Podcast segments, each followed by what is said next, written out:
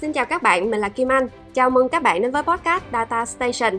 Không chỉ đơn thuần chia sẻ về những báo cáo hữu ích, Data Station là những buổi phỏng vấn đào sâu vào các kết quả nghiên cứu dưới góc nhìn của người trong cuộc nhằm đưa ra những quan điểm sâu sắc và đề xuất có tính ứng dụng cao cho kế hoạch marketing sắp tới của các bạn. Digital phát triển kéo theo sự thay đổi trong phân bổ tỷ trọng ngân sách marketing. Các nền tảng mạng xã hội giao tranh khốc liệt nhằm giữ chân người dùng.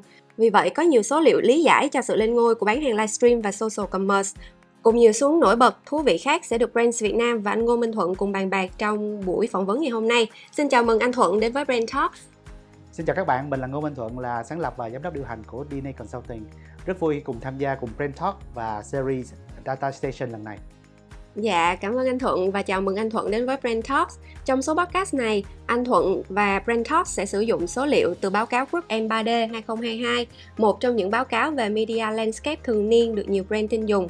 Ngoài ra, anh Thuận và chúng mình cũng sẽ tham khảo số liệu từ báo cáo Kanta Ad Reaction 2022, We Are Social 2023, Hootsuite Social Trends 2023 và báo cáo Group M Consumer Eyes nhằm mang đến nhiều so sánh nhất, giúp các bạn dễ hình dung hơn về những con số Vậy anh Thuận ơi, anh Thuận là một trong những gương mặt quen thuộc khi đánh giá bức tranh truyền thông số mỗi năm. Vậy thì năm nay anh có nhận định như thế nào? Để ờ, hiểu được bức tranh của digital á, thì năm nay tôi muốn nhìn rộng hơn vào tổng thể bức tranh truyền thông đại chúng, thường gọi là media landscape, bao gồm cả kênh số là digital media và các kênh truyền thống traditional media. Theo báo cáo của We Are Social năm 2023 thì tính đến tháng Giêng năm 2023 thì Việt Nam chúng ta có khoảng 78 triệu người dùng internet trên gần 100 triệu dân trong đó có khoảng 161 triệu à, thuê bao di động tương đương với mỗi người có khoảng đâu đó khoảng 1,5 chiếc điện thoại trong người. Từ đó ta thấy rõ là 78 triệu dân là một số người tối đa mà chúng ta có thể tiếp cận bằng kênh digital trong trường hợp lý tưởng nhất.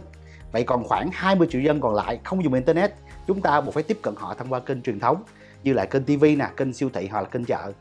Trong trường hợp ít lý tưởng hơn thì rõ ràng chúng ta cần sự kết hợp giữa kênh truyền thống và kênh digital để tiếp cận được phần đông dân số đào sâu hơn một chút thì năm nhóm tuổi quan trọng nhất mà chúng ta có thể tiếp cận qua kênh digital á, là từ 13 đến 17 tuổi nè, 18 đến 24 tuổi nè, 25 đến 34 tuổi, 35 đến 44 tuổi và 45 đến 54 tuổi, tương đương với khoảng 60% dân số.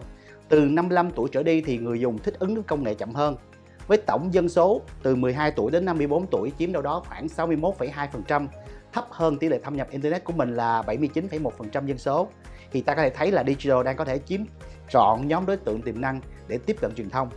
Nhìn rộng hơn ở độ tuổi từ 5 đến 64 tuổi, chiếm đâu đó là 83,1% dân số.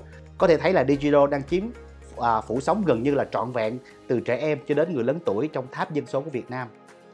Nhìn theo tổng số dân mà có thể tiếp cận được bằng digital hay nhìn vào hành vi của từng nhóm tuổi, tôi cho rằng sự kết hợp của hai kênh uh, digital và traditional hay gọi truyền thống sẽ là cần thiết để mang lại hiệu quả cao nhất cho thương hiệu trong việc tiếp cận người tiêu dùng. Wow, rất là thú vị và nhiều số liệu cần phải cân nhắc. Vậy theo anh, hành vi người dùng ở trên kênh digital và kênh truyền thống có gì thay đổi so với năm trước anh ha? Theo báo cáo thời tiết của hôm nay thì trời hơi mưa, do đó các bạn sẽ nghe một tiếng ồn trong việc chúng ta thu âm. Nhưng mà theo báo cáo của group em cho câu hỏi của vừa rồi của Kim Anh á, thì chúng ta thấy rằng thời gian dành cho TV đã giảm từ 1,5 giờ mỗi ngày thành còn 1,2 giờ mỗi ngày. Thời gian dành cho Internet chững lại ở mức khoảng 3,7 giờ mỗi ngày Tuy nhiên đó là vẫn con số gấp 3 lần so với thời gian xem TV. Theo báo cáo của We Are Social thì thể hiện con số lạc quan hơn nhiều với thời gian sử dụng Internet trung bình là khoảng 6 giờ 23 phút mỗi ngày, giảm 4% so với năm trước. Thời gian xem TV bao gồm broadcasting và streaming giảm 4,8%, còn 2 giờ 39 phút mỗi ngày. Thời gian dành cho social media là 2 giờ 32 phút mỗi ngày. Tôi sử dụng số liệu của hai nguồn để cho các bạn thấy sự đối chiếu và so sánh và có những xu hướng khác nhau. Còn sự khác nhau là do phương pháp khảo sát khác nhau của từng à, đơn vị. Dù trong báo cáo nào thì thời gian dùng internet vẫn nhiều hơn gấp 3 lần so với thời gian sử dụng xem TV nhân tiện nói về streaming thì tôi thấy thú vị ở điểm là mọi người thường nghĩ đến Netflix và có khá nhiều người không đoán được. Nên thương hiệu đứng thứ hai theo group M3D sau Netflix là FPT Play tôi thường à, xem ở các giải đấu trực tiếp về nhảy ngoài hàng Anh à, tiếp đó là VTV Go thường dùng để xem các chương trình truyền hình quốc gia Vion có những nội dung game show độc à, độc quyền và mỗi nền tảng thì thường có những cái thế mạnh riêng của họ. Về nền tảng nghe âm thanh trực tuyến thì có duy trì tốc độ tăng trưởng của người dùng, trong đó podcast là ngôi sao sáng đang tăng trưởng. Điều này rất dễ nhận ra với sự thịnh hành của nhiều kênh podcast ở Việt Nam, đa dạng về nội dung trong giai đoạn hiện nay vượt bậc từ sau giai đoạn Covid-19 từ năm 2021. Tuy chỉ có 19% lượng người, phân nửa so với nghe nhạc trực tuyến, nhưng tốc độ tăng trưởng của podcast hiện là 34,8%, cao hơn rất nhiều so với nghe nhạc trực tuyến là 5,4%. Trong tương lai gần, tôi chưa thấy một cái rào cản nào trong sự phát triển của podcast và nội dung. Đây có sự phát triển đa dạng và đa góc nhìn, không chỉ là những nội dung về mặt phát triển bản thân, kiến thức tài chính, phỏng vấn hay talk show. Có đến 38,9% người dùng Internet ở độ tuổi từ 16 đến 64 đang nghe nhạc online hàng tuần trên các thiết bị à, streaming hàng ngày của mình. 21% nghe radio online và hơn 23% nghe audiobook. Đây là con số khá ấn tượng với những ứng dụng sách nói gần đây được uh, được quảng bá là Voice FM hay là Phonos. Đó là những thay đổi đáng chú ý trong hành vi người dùng trên hai kênh là digital và traditional. Về mức độ tin tưởng của người xem với những quảng cáo xuất hiện trên kênh á, thì số liệu của Group M cho thấy TV vẫn giữ vai trò rất quan trọng để thuyết phục người tiêu dùng với độ tin tưởng là 86%. Kênh truyền thống thứ hai được tin tưởng cao là các chương trình khuyến mãi tại điểm bán, à, chỉ số là 42%. Trong nhóm kênh digital thì mức độ tin tưởng của người dùng dành cho kênh tìm kiếm hay thường gọi là search engine là cao nhất với chỉ số là 45%. Kế đến là trang mạng xã hội của nhãn hàng là những cái bài post của nhãn hàng đăng lên trên mạng xã hội đó, chỉ số là 35%. Với báo cáo của Consumer Eyes 2022 của Group M cũng cho thấy kết quả tương tự. Năm loại hình quảng cáo tạo ấn tượng tốt với người tiêu dùng về thương hiệu bao gồm là quảng cáo trên TV nè, chỉ số là 55%, nền tảng à, quảng cáo mạng xã hội là 46%, gợi ý từ bạn bè 44%, review của người dùng là 43% và cuối cùng là gợi ý từ influencer với chỉ số là 37%. Chỉ số này cũng đáng lưu tâm rất nhiều với những chiến dịch của nhãn hàng đang đầu tư ngân sách vào influencer để tạo ra sự thuyết phục đối với người tiêu dùng khi mức độ tin tưởng đang thấp hơn các loại hình khác. Nếu mà không đọc những cái báo cáo này thì em không thể nào hình dung ra được hành vi người dùng trên kênh digital và trên kênh truyền thống lại đang có những cái thay đổi rất là lớn như vậy. Vậy thì anh có nhận xét gì về tỷ trọng phân bổ ngân sách giữa hai kênh digital và kênh truyền thống hiện nay hả anh?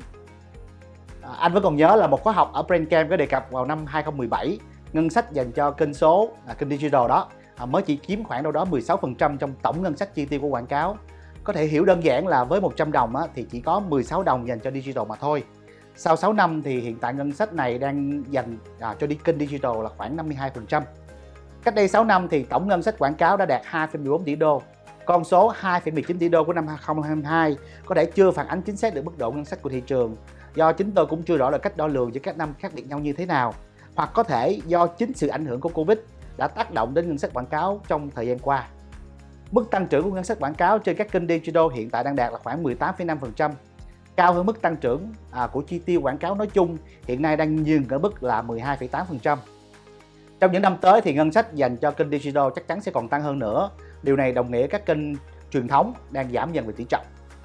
Theo báo cáo của Ad Reaction 2022 của Kanta thì marketer trên toàn cầu vẫn đang gia tăng chi tiêu cho marketing, đặc biệt là các kênh digital dù rằng thời buổi kinh tế đang rất khó khăn và người tiêu dùng đang có xu hướng siết chặt hầu bao. Hầu hết các mức đầu tư vào các kênh digital đều tăng trưởng, mạnh nhất là online video, thứ hai là video streaming và cái thứ ba là những câu chuyện, những story trên social media. Cùng lúc đó, các mức đầu tư vào các kênh truyền thống như là radio, báo, tạp chí có khuynh hướng giảm mạnh. Chỉ còn TV product placement thường gọi là à, đặt một sản phẩm vào trong bản quảng cáo đó các bạn. Quảng cáo ngoài trời, quảng cáo tại điểm bán tăng trưởng nhẹ. Dù đây là những con số phản ánh thực trạng của toàn cầu nhưng nó cũng tương quan với tình hình tại Việt Nam hiện tại.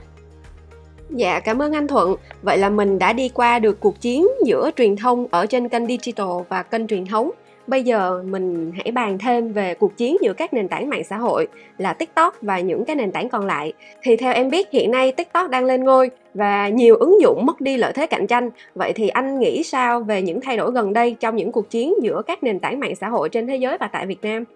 Nhìn vào báo cáo của We Are Social thì tôi không thấy sự bất ngờ khi top 3 chiếm lĩnh lần lượt là Facebook, một đại gia toàn cầu ha, Zalo là một ông lớn nội địa và TikTok là một tay chơi mới nổi. Điều khiến tôi chú ý là sự trỗi dậy của cộng đồng tiền ảo vào năm khoảng 2021 kéo theo nhu cầu về một nền tảng đủ bảo mật để trao đổi cho những vấn đề nhạy cảm. Do đó các nền tảng hướng đến việc tạo lập cộng đồng riêng tư nè, tăng tính gắn kết và thúc đẩy thảo luận một cách chuyên môn như là Telegram, Discord hay là Reddit đang có xu hướng nở rộ. Nhìn rộng ra cuộc chiến trên mạng xã hội trên thế giới thì chúng ta thấy là Facebook hiện đang đó đâu đó khoảng là 2,9 tỷ người dùng, YouTube có khoảng 2,5 tỷ người dùng và TikTok đang vừa vượt qua cột mốc là 1 tỷ người dùng. WeChat đang có hơn 1,3 tỷ người dùng và phần lớn đến từ Trung Quốc. WhatsApp và Instagram mỗi nền tảng đều có khoảng 2 tỷ người dùng. Chúng ta hoàn toàn thể lý giải được vì họ được thừa hưởng từ hệ sinh thái của Facebook. Trung quy mạng xã hội trên thế giới được thống trị bởi bốn ông lớn đó là Google, Meta, TikTok gọi là Biden nè và WeChat của Trung Quốc. Đối với sự tăng trưởng của người dùng trên các nền tảng mạng xã hội Việt Nam thì tôi kết hợp báo cáo của We Are Social năm 2019 và 2023 cũng như một vài số liệu mà Zalo công bố trên báo chí để hiểu sâu sắc hơn. Zalo chính là mạng xã hội được nhiều người Việt Nam đang dùng nhất với con số lên đến 7,4,6 triệu tài khoản các bạn. Facebook đi theo sau với hơn 66 triệu người dùng và YouTube 63 triệu, TikTok gần 50 triệu, Instagram là hơn 10 triệu. Trong đó nếu nhìn kỹ thì con số 50 triệu người dùng của TikTok chỉ mới tính đến nhóm người dùng trên 18 tuổi mà thôi. Nếu hạ độ tuổi xuống, à, độ tuổi tiếp cận của TikTok là xuống 10 tuổi như con tôi hiện tại thì con số này có thể lớn hơn rất nhiều. Số lượng người dùng của từng mạng xã hội tỷ lệ thuận với ngân sách mà thương hiệu sẵn sàng chi trả để tiếp cận khách hàng mục tiêu trên nền tảng mạng xã hội đó. Vì vậy có thể nói là để thu hút người dùng và giữ chân người dùng hiện đang là cuộc chiến rất khốc liệt giữa các nền tảng. Vậy theo quan sát của cá nhân anh thì anh thấy rằng hành vi người dùng trên các nền tảng mạng xã hội hiện nay có gì đáng chú ý không ạ? Nói về lý do sử dụng trên mạng xã hội thì có tận 54,7% người dùng sử dụng mạng xã hội chủ yếu là để giữ liên lạc với bạn bè và gia đình. 49,2% sử dụng mạng xã hội để cập nhật tin tức mới. Và năm lý do nữa là cập nhật xu hướng à, đang hot hay là hot trend hiện tại á, đang chiếm 34,7%, tìm kiếm sản phẩm mới là 32,9%, xem livestream 32,9%, tìm những nội dung mà mình đang cần 32,5%, tìm nguồn cảm hứng cho những thứ mà mình muốn làm hoặc muốn mua là 31,7%. Đây cũng là lý do vì sao TikTok đang trở nên rất phổ biến vì TikTok có đáp ứng cả năm nhu cầu này của người dùng. Con số tiếp theo mới thực sự rất là đáng sợ đó là thời gian trung bình người dùng dành cho việc sử dụng TikTok là 23,5 giờ mỗi tháng.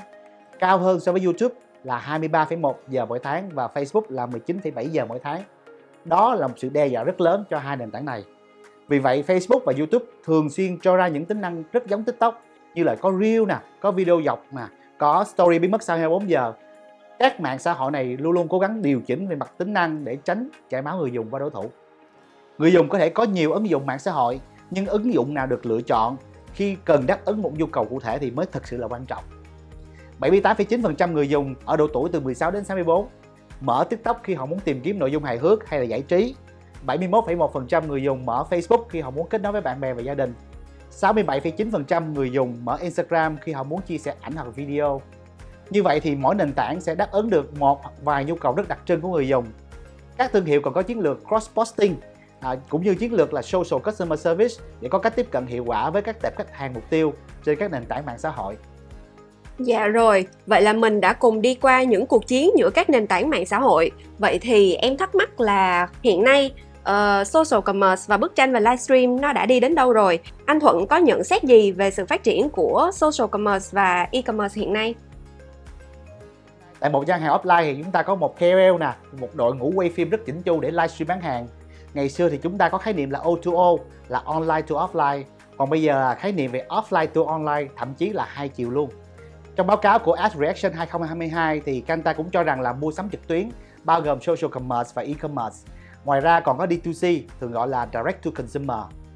Tuy nhiên cần lưu ý là social commerce không phải là e-commerce mà là những hoạt động liên quan đến social media có thể chuyển đổi thành đơn hàng.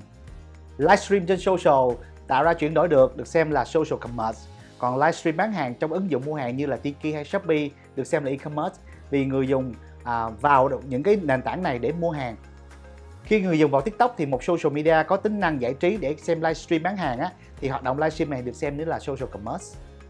Các quảng cáo hoặc là nội dung trên social có thể tạo ra những chuyển đổi cũng có thể gọi là social commerce. Khi bạn chấm hoặc là inbox mua hàng trên các nền tảng social media cũng cũng được tính là social commerce. Báo cáo của Kanta cho thấy sự tăng trưởng khá ấn tượng khi giữ tốc độ tăng trưởng hai con số sau đại dịch của e-commerce và social commerce. Trong đó, tần suất mua sắm trên social commerce hàng năm hiện nay đang là 4 lần và giá trị giỏ hàng là gần khoảng 400 ngàn cho mỗi lần mua. Điều này đồng nghĩa các brand có giá trị giỏ hàng và tần suất mua trung bình hàng năm thấp hơn con số này hoàn toàn có thể tận dụng cơ hội để tăng trưởng về mặt giá trị. Ngành chăm sóc cá nhân và chăm sóc nhà cửa tiếp tục dẫn đầu kênh online, chăm sóc da mặt nè, sữa bột, chăm sóc tóc nè, ngành hàng trang điểm, thức uống không cồn là top 5 ngành hàng chiếm tổng số hơn là 56% thị phần trên kênh Social Commerce trong năm 2022. Nói về những ngành hàng tăng trưởng có giá trị cao nhất, ta thấy có kem chống nắng, à, chăm sóc tay và cơ thể, nước giặt, thức uống không cồn và sữa bột. Tại sao Social Commerce lại tăng trưởng tốt đến như vậy? Hãy cùng nhìn qua báo cáo của Group Em để biết lý do. à, cáo lỗi cùng các bạn là tôi cứ quay lại giữa các báo cáo tôi thấy sự kết nối này là khá phù hợp Dạ rồi, vậy à, anh có thể giúp em lý giải là vì sao gần đây người tiêu dùng người ta thường ưa chuộng hình thức mua hàng qua social commerce và các chuyến thành livestream hơn là những cách mua truyền thống so với trước đây? Dựa vào báo cáo của Group em thì ta có thể thấy lý do vì sao social commerce và các chiến thần livestream được nhiều người ưa chuộng. Ngoài các chương trình khuyến mãi giảm giá, người dùng còn có thể nhấn mua ngay lập tức sau khi thấy nội dung chủ thương hiệu. Họ có thể xem review của những người dùng khác và là đặc biệt là có thể nói chuyện với những người bán hàng trước và sau khi mua. Đặc biệt hơn, họ còn có thể xem sản phẩm trực tiếp thông qua livestream. Cái xây dựng độ nhận biết về thương hiệu hay là còn gọi là brand awareness, social không phải là sự lựa chọn đầu tiên mà chỉ đứng top 5 tại Việt Nam, top 4 trên thế giới. Tuy nhiên, sau khi người tiêu dùng đã biết về thương hiệu và đi đến cái giai đoạn cân nhắc mua hàng hay cần tìm hiểu thêm về thương hiệu thì lúc này social vươn lên trở thành lựa chọn hàng đầu đây cũng là điều cho những thương hiệu mới thâm nhập về thị trường hay là thương hiệu đang muốn tham gia vào mảng social commerce lưu tâm. Vì không phải chỉ tập trung vào performance vào social media là đủ để người tiêu dùng tìm kiếm và tin tưởng vào thương hiệu. Trong câu chuyện chuyển đổi và thúc đẩy mua hàng thì người tiêu dùng có khuynh hướng mua hàng nếu xuất hiện nút nhấn mua ngay bên cạnh các yếu tố khác như là free ship, giảm giá, review hay là chính sách hoàn trả. Tôi thấy à, TikTok Shop làm rất tốt việc chuyển đổi này vì có nút nhấn mua ngay khi mà trong khi là Facebook Shop là không có đây cũng là lý do vì sao mà TikTok và livestream hoạt động hiệu quả còn Facebook Shop thì lại không. Wow, cảm ơn những thông tin rất là thú vị mà anh đã đưa ra cho em và các bạn. À, anh ơi, gần đây á, khi mà social commerce phát triển thì em thấy có một cái nghề mới xuất hiện gọi là nghề influencers. Vậy thì anh Thuận nghĩ sao về cái sự phát triển của social influencer trong những năm gần đây? Với câu chuyện của Covid và sự phát triển của TikTok đã kéo theo sự trỗi dậy của influencer marketing từ đó tạo ra cơ hội kiếm tiền cho rất nhiều bạn influencer sản sinh là một thế hệ creator mới có khả năng livestream bán hàng và tạo ra nội dung giải trí theo báo cáo của Group em thì những động lực để người tiêu dùng chọn lựa mua sản phẩm mà được influencer đề xuất đó là thứ nhất là sự tin tưởng vào độ uy tín của influencer à, chiếm chỉ số đến 61%. Cái thứ hai là influencer hướng dẫn sử dụng mua sản phẩm 57%. Bình luận tương tác của các bài đăng của influencer là chiếm đâu đó 52%. Xem minh họa của sản phẩm thực tế 51%. Để có được sự tin tưởng của người tiêu dùng thì influencer cũng phải đáp ứng những phẩm chất sau. Hoàn toàn theo báo cáo của Group em thì thứ nhất là sự minh bạch về sản phẩm 63%. À, influencer chỉ gợi ý về sản phẩm sau khi đã hiểu rõ về sản phẩm 53%. Influencer chỉ gợi ý những sản phẩm đã thực sự dùng qua 49%. À, chỉ gợi ý những sản phẩm phù hợp với hình ảnh và tính cách lối sống của influencer 45%. Và cái cuối cùng là không gợi ý quá nhiều sản phẩm là 29%. Hiện nay tôi biết có một nền tảng influencer marketing bắt đầu nổi lên như là Review hay là Hips. Những cái nền tảng này giúp cho kết nối công ty quảng cáo và influencer tự động hóa các quy trình làm việc từ booking, giao nhận brief, triển khai content cho đến đo lường và báo cáo. Trong bài viết trước của anh Nguyễn Bùi Quốc Dũng về một vài xu hướng trong báo cáo Hot Social Media Trend 2023, tôi thấy có đề cập và phân tích khá kỹ về xu hướng làm việc với creator tại Việt Nam. Các bạn có thể tìm đọc để có thêm góc nhìn Influencer có tác động nhất định đến quyết định mua hàng của người tiêu dùng. Vì vậy các thương hiệu đang dần thích nghi để tìm cách làm việc hiệu quả với influencer. Để làm được điều đó, đòi hỏi thương hiệu phải áp dụng công nghệ và có tư duy cởi mở linh hoạt. Vậy là chúng ta đã đào sâu vào các kết quả nghiên cứu của báo cáo Group M3D 2022 và một số báo cáo khác dưới góc nhìn của anh Thuận là một người trong cuộc và đang làm nghề. Và chúng ta cũng đã biết thêm một số thông tin thú vị chẳng hạn như là việc các nền tảng mạng xã hội có xu hướng liên tục thay đổi, cải tiến nhằm giữ chân người dùng. Rồi là các kênh digital phát triển khiến cho phân bổ tỷ trọng ngân sách marketing cũng có nhiều thay đổi. Sau đó là e-commerce và bán hàng qua livestream lên ngôi, khiến cho các thương hiệu cần có kế hoạch thích ứng để đứng vững trên thị trường. Cảm ơn các bạn đã lắng nghe những chia sẻ của Thuận cho những con số, cho những báo cáo mà chúng ta có được trong hàng năm. Thì Thuận hy vọng là những cái ờ, báo cáo này sẽ giúp các bạn một phần nào đó trong việc lập kế hoạch digital marketing hiệu quả trong thời gian sắp tới hy vọng những cái lăng kính nhìn của báo cáo sẽ giúp cho bạn có những góc nhìn mới hơn và phù hợp hơn cập nhật hơn cho thị trường digital ngày hôm nay Dạ, uh, thay mặt cho Brainstock, em cảm ơn anh Thuận rất là nhiều. Xin chào và hẹn gặp lại mọi người trong những số podcast tiếp theo của Brain Talks.